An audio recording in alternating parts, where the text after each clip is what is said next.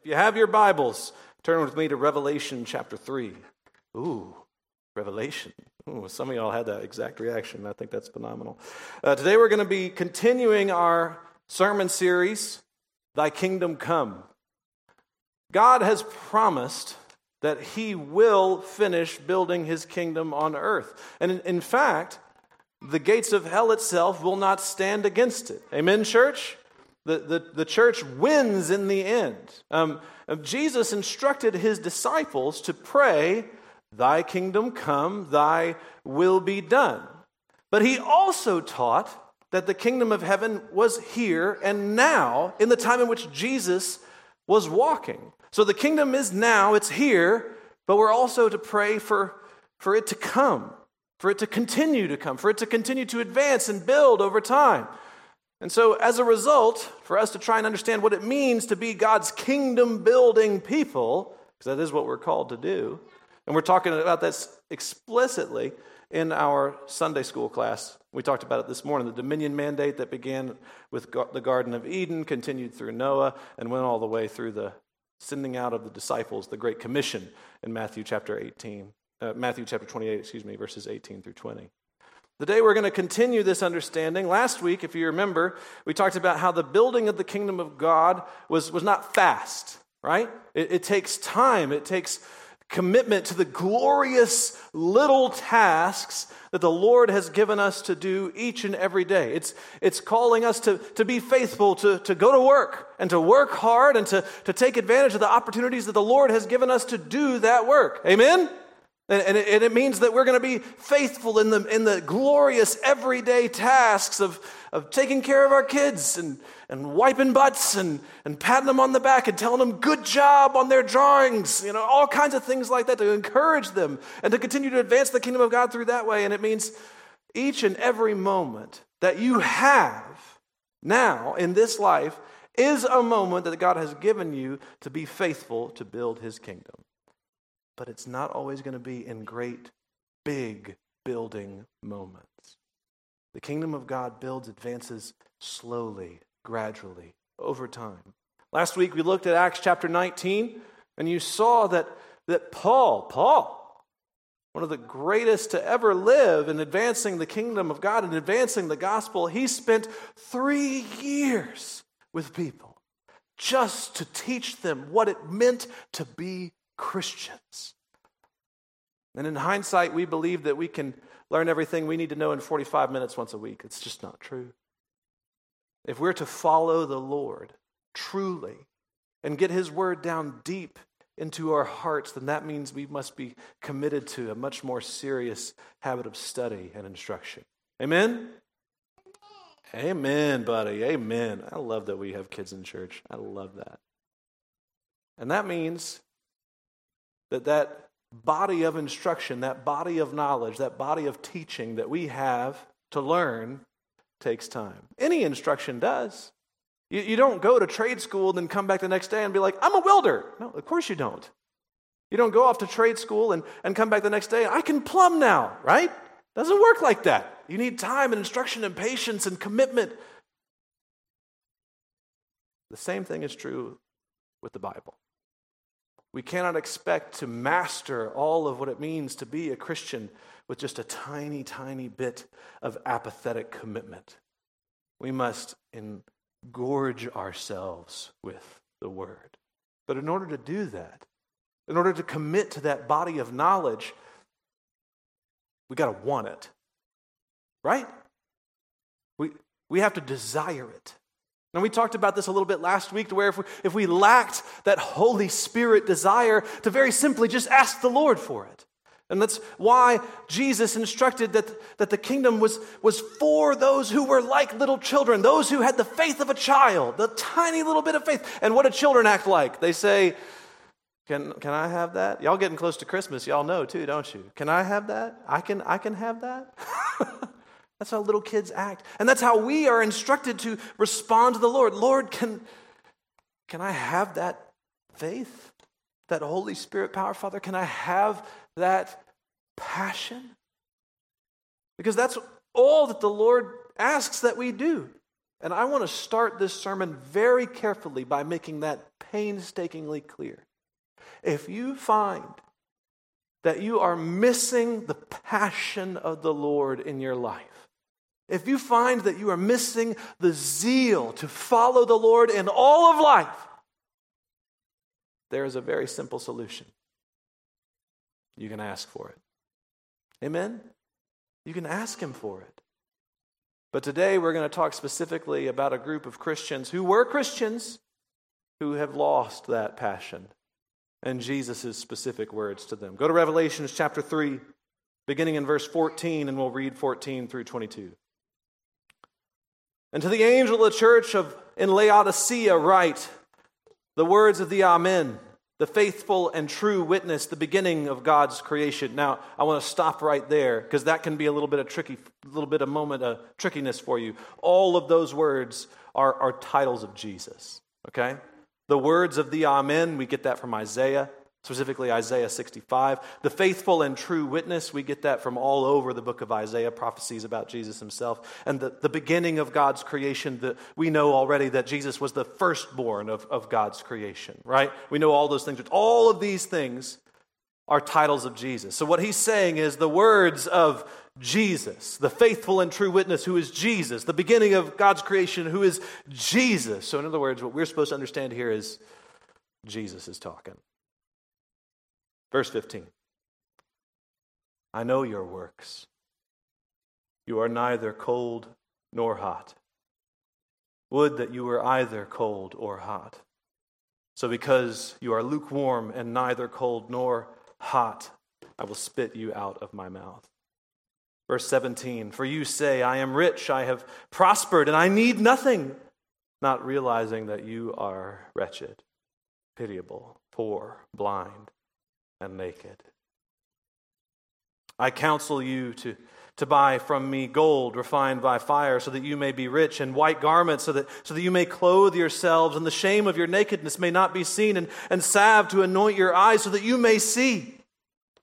In other words, he's saying, You guys think you have everything. Y'all caught that, huh? Back in verses 16, 17, and 18. He says, You think you have everything. You actually have nothing. You can't see. You have no clothes. You're not provided for. You have no real riches. That's what he's telling them there in those two passages. Verse 19 Those whom I love, I reprove and discipline. Amen? Isn't that wonderful news about the Lord? Those whom he loves, he reproves. Those whom he loves, he disciplines because he desires us to turn from our sin and turn towards him. Those whom I love, I reprove and discipline. So be zealous and repent. Behold, I stand at the door and knock. If anyone hears my voice and opens the door, I will come into him and eat with him, and he with me. The one who conquers, I will grant him to sit with me on my throne as I also conquered and sat down with, the, with my Father on his throne. He who has an ear, let him hear what the Spirit says to the churches. Let's pray. Father, it can be intimidating at time to read your words. Intimidating because we maybe we understand exactly what they say and we're scared. Or maybe intimidating because we, we don't quite understand yet. Father, I pray that that second option would not be true of us today. That we would know fully what it is that you are calling us to do in the next few moments. And that we would, by your power, follow you in all of this. Father, forgive us that we have been passive, that we have been weak minded, weak willed. Forgive us that we have been without passion.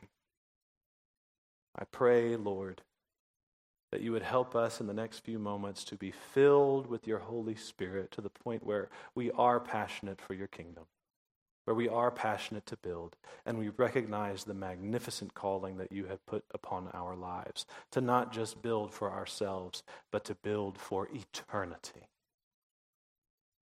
Help us this day, we pray. And all God's people said, Amen. What we see today here in the text is, is sobering, and it should be. It should be a moment where we, are, where we maybe are caught a little bit off guard. where, where Jesus brings a rebuke not just to the church of Laodicea, but also potentially to all of us. So, where we, we hear this moment where these people who think that they are passionately following the Lord in all of life actually have nothing. They have, they have no wealth. They can't see. They have no clothing even to cover themselves, to protect themselves. They have nothing. And Jesus has to tell them that. Think about that for just a moment. For all this church knew, everything was fine. For all these people knew, they were doing well.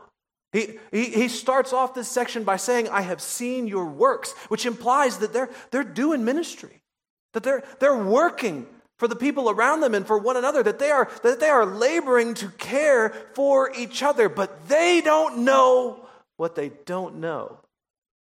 Y'all see what I'm talking about?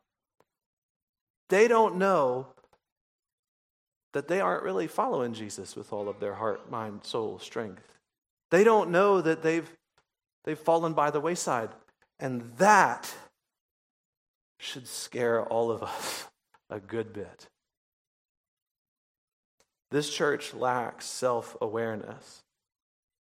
And people who aren't self aware, they're not aware that they're not self aware. Do you get what I'm saying? Like they, they don't know what they don't know. They, don't, they can't see it. They, they're devoid of the Spirit of God. Because remember, we've talked about this so many times. What are the primary gifts of the Holy Spirit? What are the primary gifts? One of them is that, that we are, are given God's law. He writes His law on our hearts by the power of the Holy Spirit. And we put, are given a desire, according to the book of Ezekiel, to, to keep His law, to keep His commands. We want to follow the Lord. And He convicts us of our sin. Those are the primary gifts of the Holy Spirit. So if they don't have this, the Spirit's not working in their church. They're devoid of the Spirit's work. But they're doing ministry. Isn't that interesting?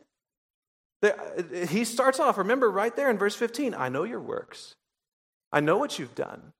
I know how you've been laboring to care for people within your church and within your family or within, those, within the regions around you. I know how you've been attempting to proclaim the gospel around you, but do you wonder why you haven't had any fruit yet? because there's no Holy Spirit power in what you're trying to do. In other words, they don't know what they don't know. Now, it seems like they're Christians. It seems like they believe in Jesus, but, but their gold is not refined. Their clothes don't hide their shame. The salve doesn't heal their blindness. They can't see anything. In other words, their efforts are worthless. 2 Timothy chapter 3 verse 5 write this down. It says it this way, having the appearance of godliness, but denying its power. But notice something here, though. This is what's amazing about the gospel is that Jesus isn't just throwing them away, right? And he's not doing that with us either. He's not just saying, All right, we're done with you, and brushing us off the side of the table and moving on to somebody who's going to be a little bit more faithful. No, he gives them opportunity to repent. He has passed his judgment on them. You can't see. You have no real riches. You have no real covering. You are lost. You think you have the Holy Spirit, but you don't, and your ministry is fruitless because of it. But there is hope. There is hope.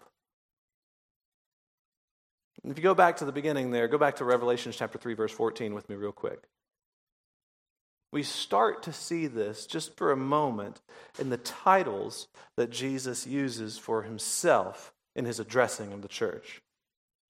Revelations chapter 3, verse 14.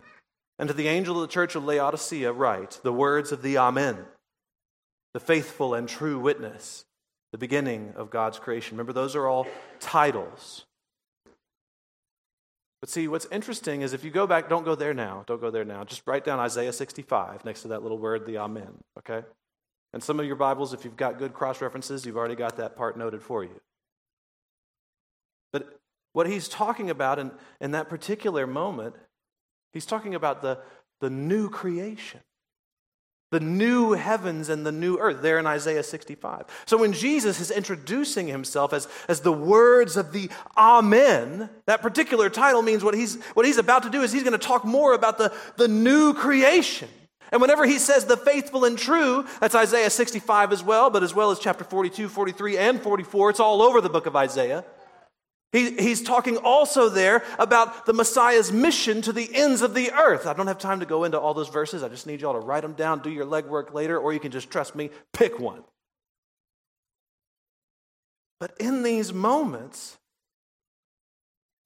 he's not just talking about simple do the work of the ministry. He's talking about building the kingdom of God. In other words, they've stopped the work. Those Christians have become passive and they refuse to, to move the ball any farther down the field in terms of constructing the kingdom of God. They, they've just stopped. They've rested on their laurels. They've become lazy. And they've done so in a, a lot of different reasons that we'll, we'll get to in a little bit. But the Bible teaches us very clearly that Jesus is has been and is now and continues to be active in building the kingdom of God. Revelations, excuse me, chapter 21 verse 5, behold, I make what? All things new. We know that verse, don't we? We know that. It's right there on the tip of our tongues. I, I make all things new. In fact, some translations say, I am making all things new. And he said unto me, Write, for these words are true and faithful. And he said unto me, It is done. I am the Alpha and the Omega, the beginning and the end. In other words, the new creation, the new heavens, the new earth, this is big, has already started.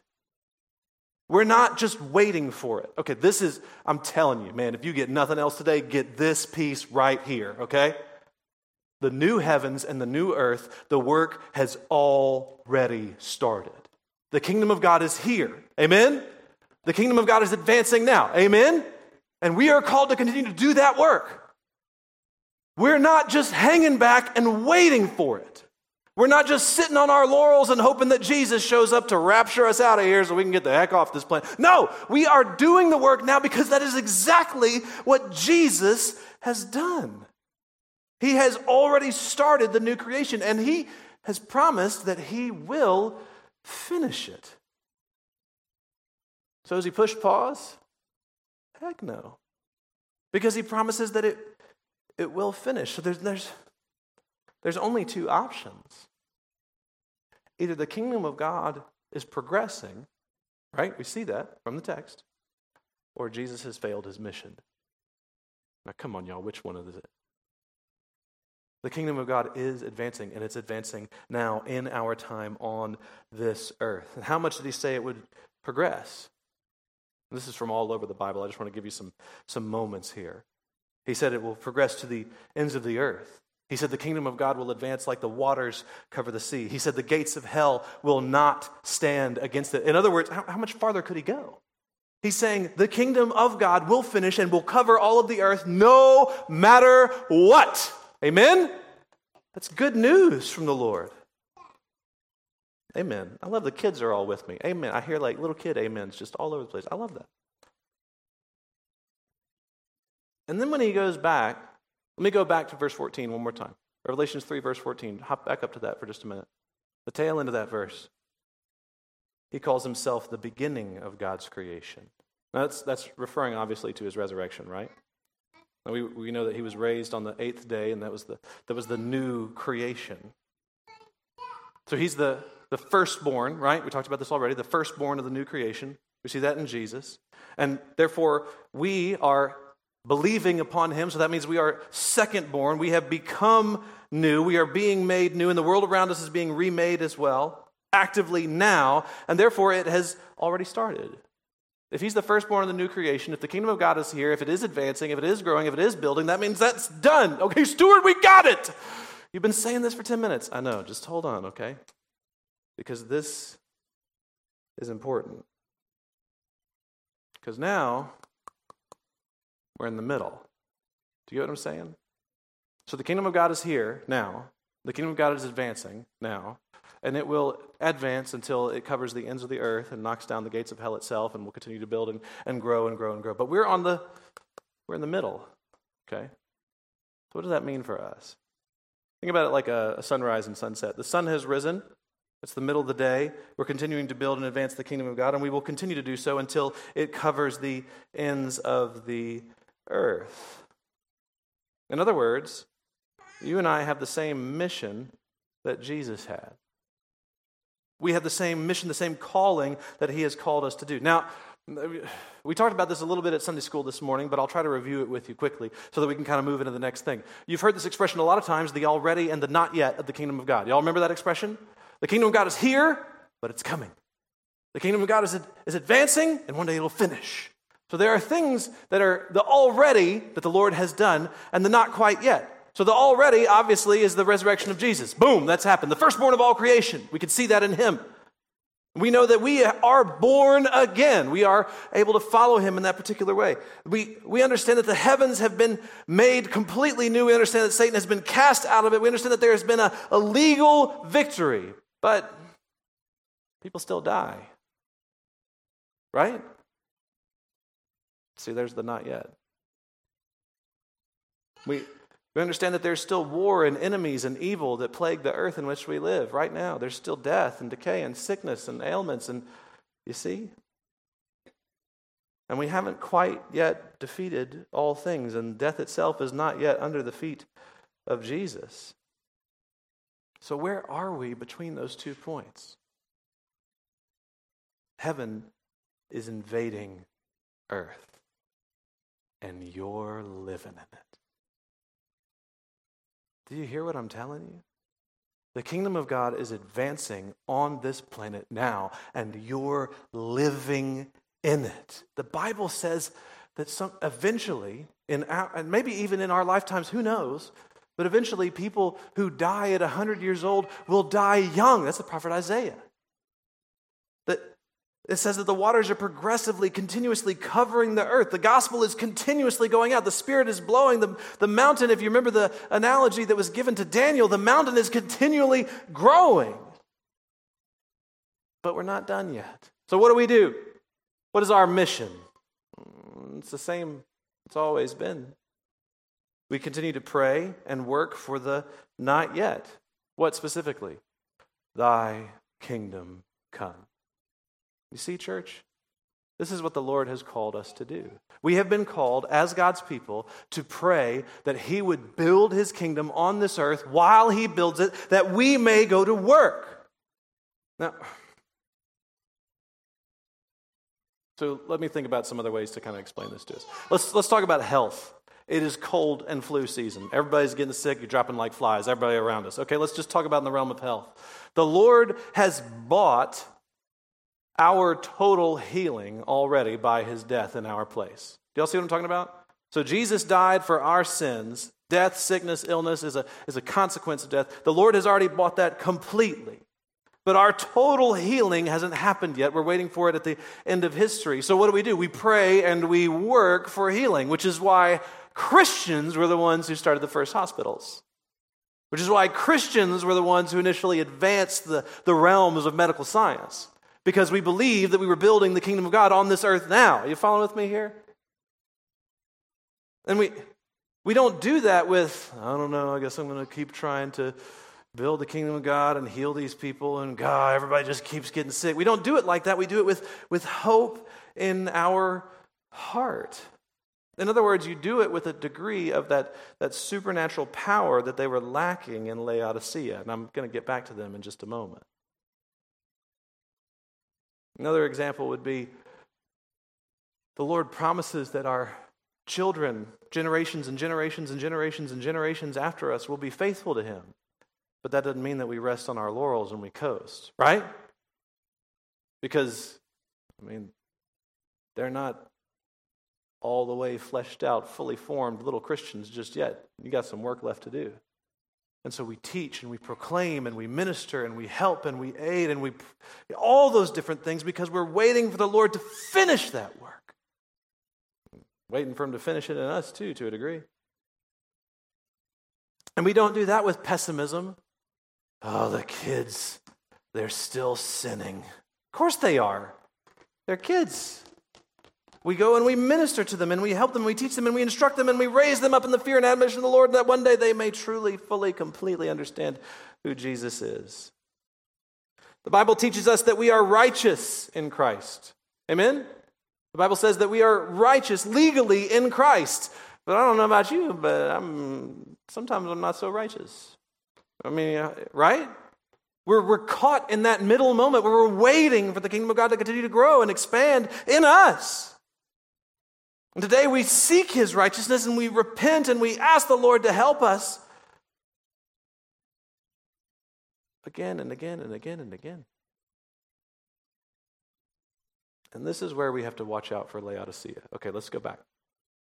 This is where we have to watch out that we don't become like them. Excuse me. You see, Laodicea, the people, they, they knew these titles of Jesus. That's why Jesus used them in addressing them. They knew exactly what he was up to. They knew his mission. They knew what they were called and what they should be doing. But their actions, they weren't hot or cold. They were lukewarm, right? Jesus says, I know your works. They were content to not do anything. They were content to sit, to sit apathetically. Not, they were content to be the, the lukewarm water. Not good for bathing, not good for drinking. And they just lived that way to the point where they make Jesus sick with their complacency. In other words, they were playing church. You know what I'm talking about? And this is very easy for us to do in southwest Louisiana. My goodness. I think there's literally a church on every single corner in the city of Opelousas. Y'all drive, just drive around one day and count churches. They're everywhere. But I would not classify us by any means a Christian town. Not even close. Are we trying to follow the Lord in all of his commands and all of life? No, definitely not. We're still fighting over the very basics of things, like whether or not babies have a right to live. What's happening? No, I would not classify us as a Christian town at all. But this is exactly what we're dealing with here with the Laodiceans. They were pretending, they were playing church. Jesus wasn't there, the Holy Spirit power wasn't there. But if you go and you read in detail about the church of Laodicea, there's something very interesting. They've got a lot of wealth, right? It makes it clear in that particular text that we read earlier. They're, they're pretty well off. In fact, they've got, a, they've got a beautiful church building. They've got all kinds of cool things going on. They were healthy and they were, they were wealthy, and that caused them to stop the work. You see? They stopped advancing the kingdom of God because they got comfortable. In other words, they were satisfied because they forgot that it was about the kingdom of God and not their own personal kingdoms. Are y'all, y'all see what I'm saying? They built their own personal kingdoms. And then they got comfortable in their own little personal kingdoms. And then they stopped advancing the kingdom and cause of Christ, even at expense of their own. Why be concerned with working towards the, the not yet whenever, I mean, I'm feeling pretty good right here. When I've, I feel like I've got all I need. They are satisfied when Jesus obviously is not. But what could be even worse than that? when we fail to believe and work towards the not yet of the kingdom of God, we are completely out of touch with Jesus. We aren't on his mission anymore. We aren't a faithful bride anymore, and he will spit us out. And he will judge us, and honestly, he'll close our church. You see what I'm saying here? This is the threat that Jesus makes to the church of Laodicea. This is the warning that he brings to them. If you don't stop, everything is going to fall apart. And, and if we're not careful, that will be us as well. Look, uh, I, I want to be faithful and fruitful throughout my life, and I, I, I know that you too, you do as well. But as we're laboring to build the kingdom of God, we need the Holy Spirit to be laboring and doing the work for us, right? And if we're not doing this the right way. We have no Holy Spirit power even remotely involved. If they don't repent, everything that they're trying to build and accomplish is going to be shut down. And they're doing ministry. That's the craziest part to me. Is that they're doing the ministry that the Lord, they're, they're probably caring for one another and providing for their community and taking care of each other, but there's no kingdom expansion happening because the Holy Spirit's not in it. because they have no passion.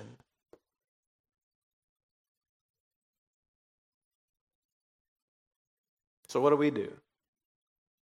What do we do if this is us? What do we do if, if, if we're sitting here in these moments and wondering, why don't I have passion?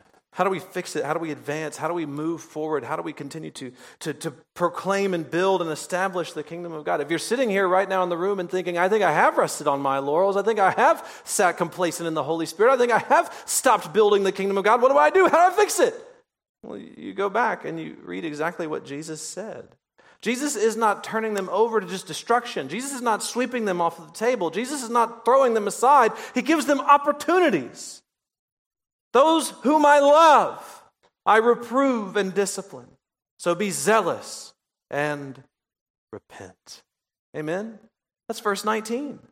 Revelation chapter 3, verse 19. Those whom I love, I reprove and discipline. So be zealous and repent.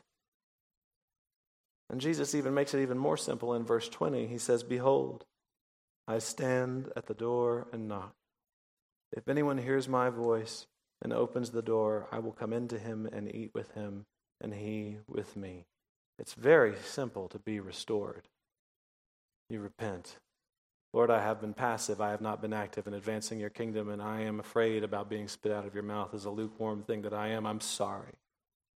And Jesus is not sitting there and looking down upon you, tossing you aside. He's waiting for us to repent and to be his faithful people. If you repent, he will heal your complacency and once again give you a passion for the not yet, a passion for the work of the kingdom of God. So if that's you, if that's you, if you're just here at church because I'm supposed to come to church and you recognize this about yourself, if you're just here on a Sunday because this has just become your morning routine on Sundays, if you're just coming because, you know, this is just the, the week out of the month that I managed to get into church, and the Lord has pricked your heart, you can repent. Amen?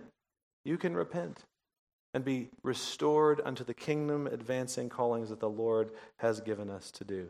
He won't spurn you.